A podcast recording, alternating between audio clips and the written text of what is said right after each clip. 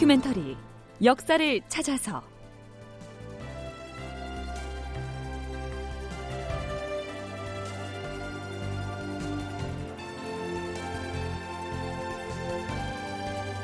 제 775편 외군에게 잡혀간 여자 포로를 구출하다.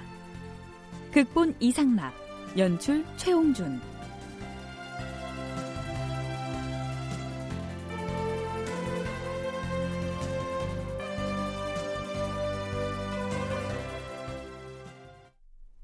여러분 안녕하십니까? 역사를 찾아서의 김석환입니다.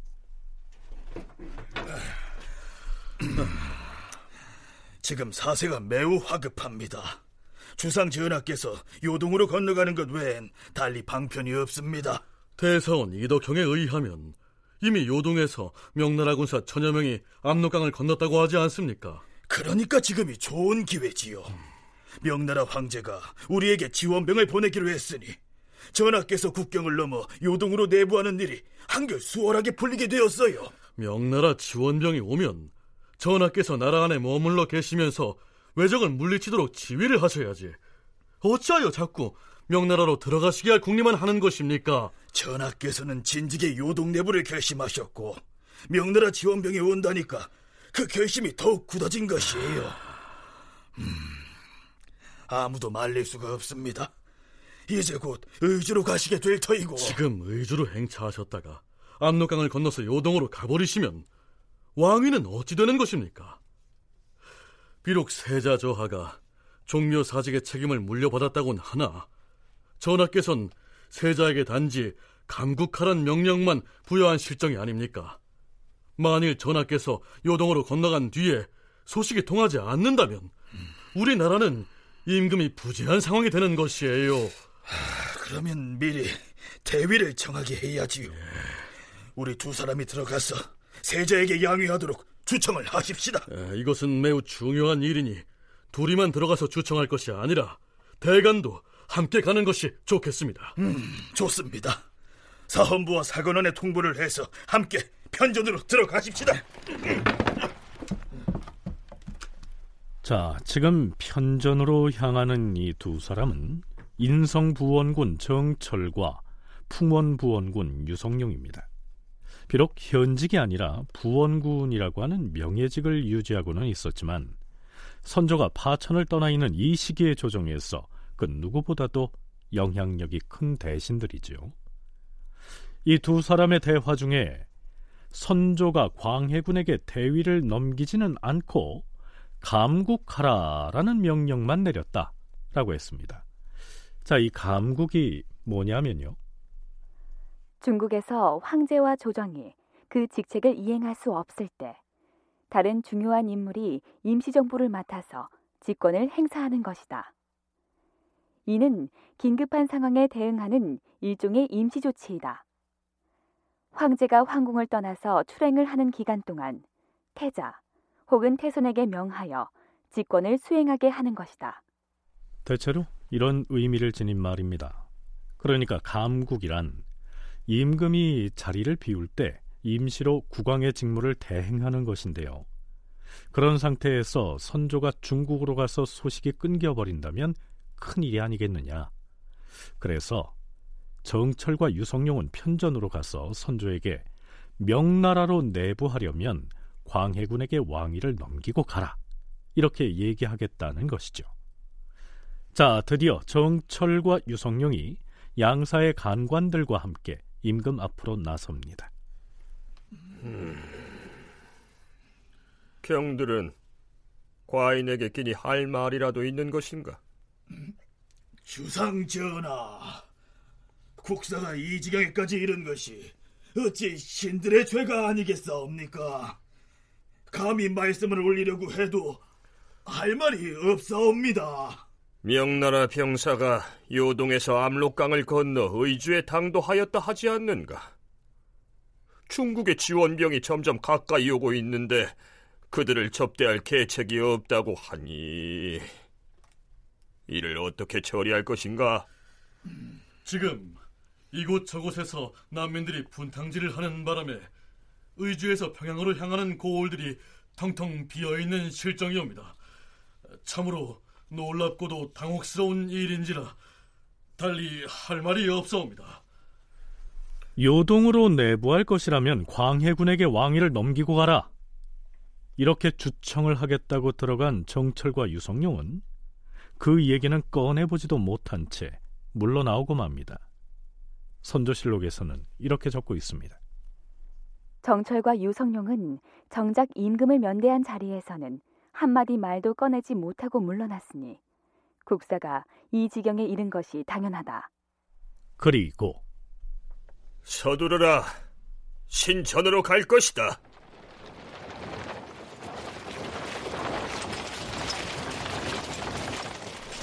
선조는 정주를 출발해서 신천으로 향합니다.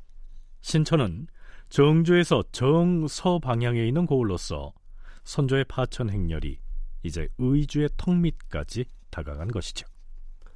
지난번에 이순신이 옥포 해전의 승전보를 알려오고는 아직 소식이 없는데 지금 남쪽 바다의 사정은 어찌 돌아가고 있는 것인가?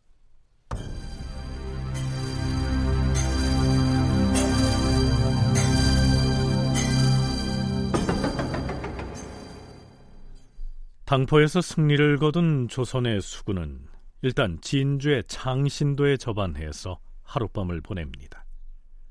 당포 해전의 전개 과정에 대해서는 나중에 이순신이 선조에게 올리게 되는 당포 파외병장이라고 하는 계문의 내용을 근거로 해서 지난 시간에 이미 소개를 했었죠.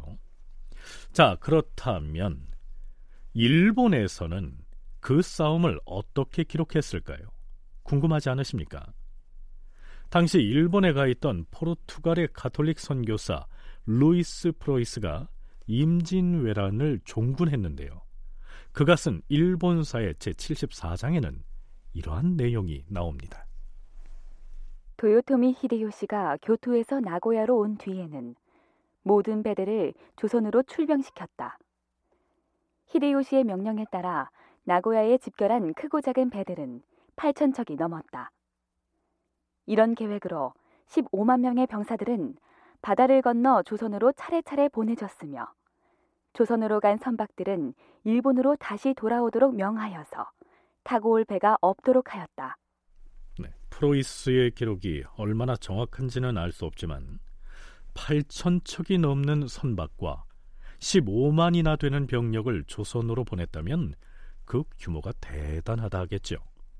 특기할 점은 도요토미 히데요시가 조선으로 건너간 배는 병력을 내려놓고 곧 일본으로 돌아오라 이렇게 명령을 내렸다는 사실입니다. 그러니까 이순신의 함대가 상대했던 일본의 선박들은 해상 전투를 위한 군선이라기보다는 병력 또는 군수물자 수송을 위한 선박들이었다. 이러한 얘기죠. 일본군이 한사코 큰 바다로 나와서 싸우는 것을 꺼리고 포구에 정박한 채 언덕에 올라서 조총으로 대응을 한 것은 바로 이런 사정 때문이었습니다. 프로이스의 기록을 보면 일본군이 조선의 수군을 매우 두려워했다는 사실을 알 수 있습니다.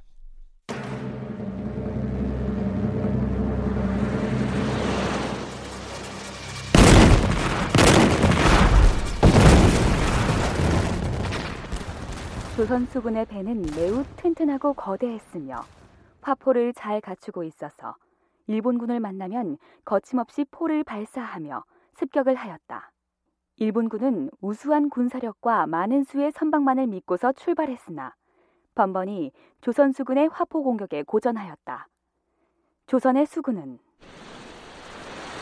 외적선 가까이에 함선을 대어라! 쇠갈고리를 던져서 외놈들의 배가 도망치지 못하게 하라! 이제 총포를 발사하라!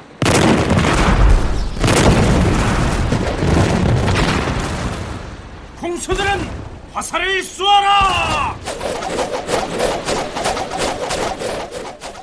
일본의 배가 도망치지 못하게 쇠사슬로 만든 갈고리를 던져서 붙잡은 다음 대포와 화살 등으로 돌아가며 공격을 하였다. 당포 해전에서 가토 기요마사의 매우 중요한 부하 장수 한 명이 전사하였으며 또 다른 장수는 전투에서 패하자 조선군에게 붙잡히기 전에 할복하였다. 일본군은 해전에 대한 지식이 거의 없었으며 조선과의 해전에서는 항상 최악의 상태였다.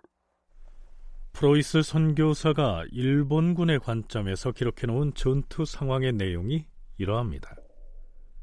이순신이 이끄는 조선 수군이 일본 함선에 가까이 근접한 다음 쇠갈고리를 던져서 도망치지 못하게 한 후에 화포와 화살을 날려서 쳐부쉈다 하는 이 내용은 당포 해전을 기록한 조선 측의 기록에는 나오지 않는 내용입니다.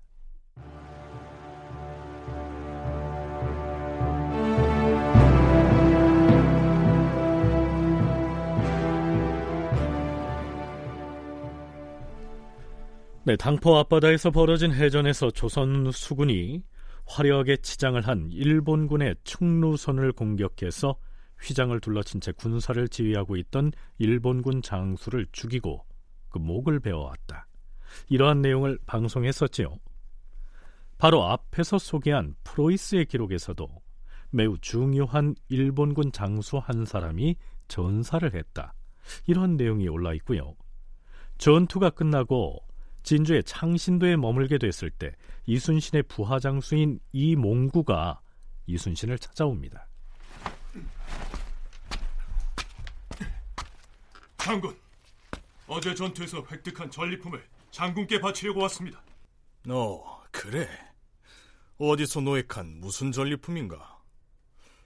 아니, 지금 들고 있는 것은 부채가 아닌가? 그렇습니다. 그 대장선을 공격하여 누각에 앉아있던 외놈 대장을 쓰러뜨리고 나서 그 배로 건너가 수색을 하였는데 고급스럽게 오치를 하는 갑 속에 이 부채가 들어 있었습니다. 음, 어디 보자.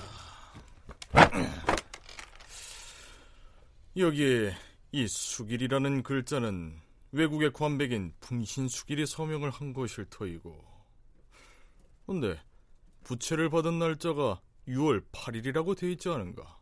지금이 6월 초순이니까 아마도 작년 6월에 받은 것 같습니다. 음, 그렇구나. 여기 적혀 있는 우시 축전수라는 글자 역시 외놈의 이름인 듯하구나. 우시 축전수는 일본 발음으로는 하시바 치큐 첸슈인데요. 아마도 화살에 맞아 죽은 그 일본군 대장의 이름이 아닌가 추정됩니다. 군대에서 그 부채를 사용한다는 거는 단순히 뭐 덥기 때문에 지금 뭐 얼굴을 붙이고 이런 게 아니라 군사를 지휘하는 용도로 부채를 활용한 건데요. 그 그렇기 때문에 그 일본 장수가 가지고 있던 부채는 그 사람의 지휘권을 상징하는 아주 대단히 중요한 전리품이라고 할 수 있는데 그거를 획득했다라고 하는 건 어쨌건 그걸 떨어뜨렸든 아니면 그 외장의 목을 뱉고 했다는 건 결국은 그 사람의 지휘권을 우리가 상실케 했다라고 아주 중요한 상징을 가지고 있는 전리품이기 때문에 근문체는 그냥 단순히 그거 하나 외장이 갖고 있던 지금 악세서리 같은 걸 하나를 어, 취득한 게 아니라 그 지휘권을 아주 우리가 뺏었다라고 하는 아주 중요한 상징성을 보여주는 것 같고요. 서강대 전인교육원 장준호 교수는 조선군이 노획한 그 부채가 풍신수길로부터 직접 명을 받은 휘하 장수의 것으로 확인이 되고 있어서 그 상징적인 의미가 작지 않을 것이라고 분석합니다.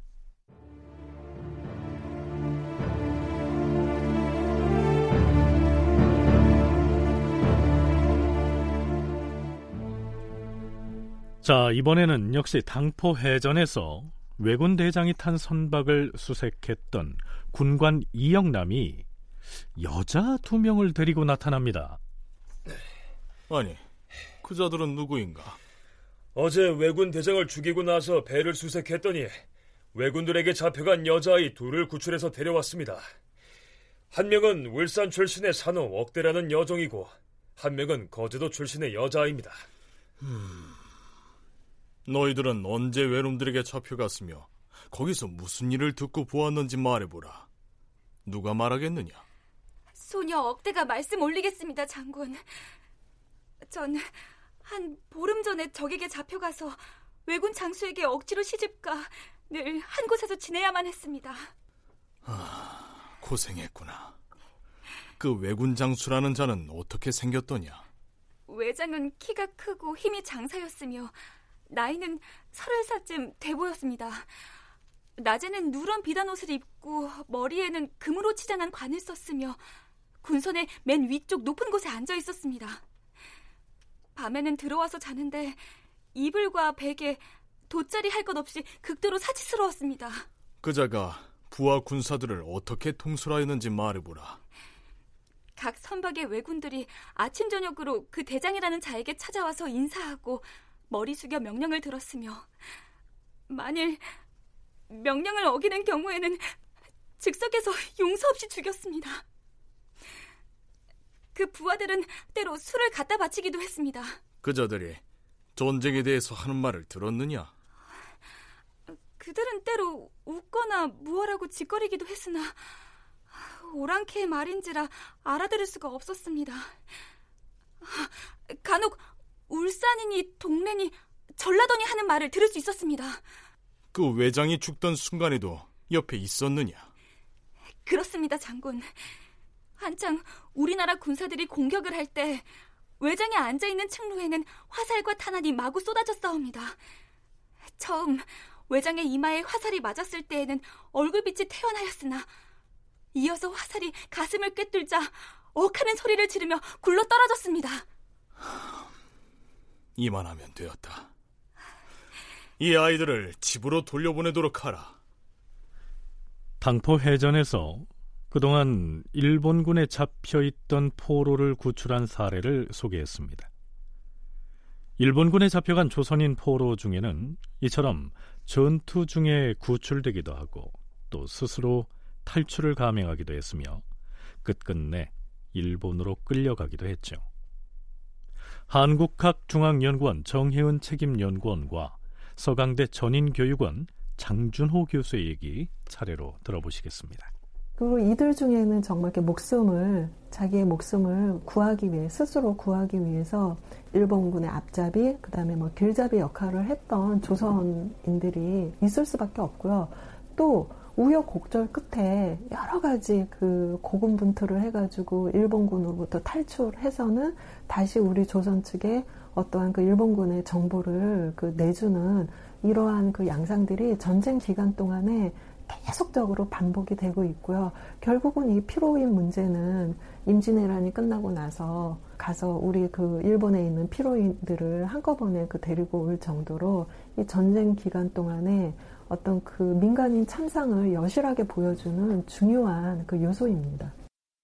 잡혀 있는 사람들이 어떤 전투에 의해서 조선군에 의해서 이렇게 포로거에서 해방되는 경우가 있거든요. 근데 그럴 때 어쨌건 일정 정도 그 적군의 진영의 정세라든지 이런 것들을 파악할 수 있었기 때문에 그들을 활용해 가지고 정보를 얻고 그 다음에 할 수 있는데 다만 이들이 계속 조선군에 그 해방이 됐으니까 조선인인데도 불구하고 다시 어, 여기 상황이 안 좋아지면 일본군에 다시 부역하고 이렇게 하는 염탕꾼이 되기도 하기 때문에 상당히 이런 부분들은 어렵지만 어쨌건 이런 분 피로인들을 활용해서 적세를 파악하는 경우 또 그들로 인해서 유언비어가 유표돼 가지고 또 그 조선군이 혼란에 빠질 수도 있는 이런 상황도 있었던 거죠. 네, 피로인. 이 피로인은 조선인으로서 이민족의 침략과 약탈 과정에서 포로가 돼서 강제로 끌려가거나 또 임진왜란, 병자호란과 같은 전쟁 와중에 역시 포로가 된 조선인들을 일컫습니다. 여기에선 일본군에 붙잡혔던 조선인 포로에 관한 내용이 나오는데요. 이 역시 나중에 다시 살펴볼 기회를 갖도록 하겠습니다. 다큐멘터리 역사를 찾아서 다음 시간에 계속하겠습니다.